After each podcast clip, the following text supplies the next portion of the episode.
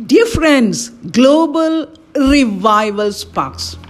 God is calling you to go deeper in your prayer life with Him, going farther with God.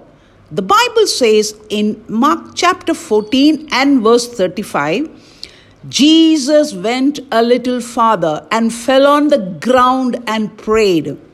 Some Christians are satisfied to have only a surface relationship with Christ. Others desire to share the holiest moments with Him. On the night Jesus spent in sacred prayer in the Garden of Gethsemane, the people responded to Him in various ways. There were those who were so indifferent to Jesus that they were unaware he was even in the garden.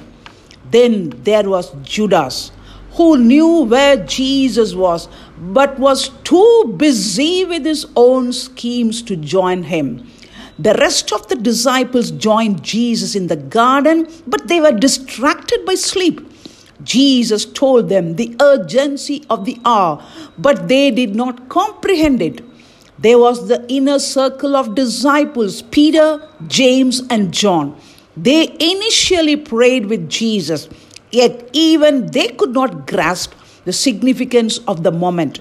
Ultimately, Jesus prayed alone. He went farther than his disciples and prayed longer.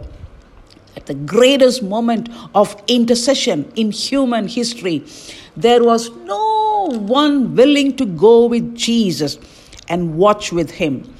Throughout history, God has looked for those willing to yield everything to Him and His desire to redeem a world. At times, God has marveled that no one was willing to go with Him. Isaiah 63 5 and 59 16.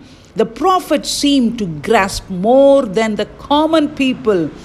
For while society carried on as though nothing were wrong, the prophets agonized and wept over what they knew God was preparing to do.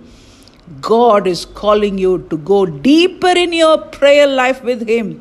Yes, dear friends, if you're willing to be the person Jesus can take with Him into the most sacred moments. You will experience things only the angels shared with Jesus in the garden that night. Yes, prayer is communicating with God, not giving just our supplications and petitions every day, but to have an intimate relationship with Jesus Christ. Do you hear the whisper of Jesus? Have you heard the voice of Jesus? Yes, be with him. Spend much time with Jesus, like Mary sitting on his feet, at his feet, and he will speak to you. Jesus is a God who can talk to you. You can hear him. Yes. Don't be busy with all your things, but spend much time with Jesus. That is the sweet hour of prayer. We talk to him, and he will talk to us. God bless you. Amen.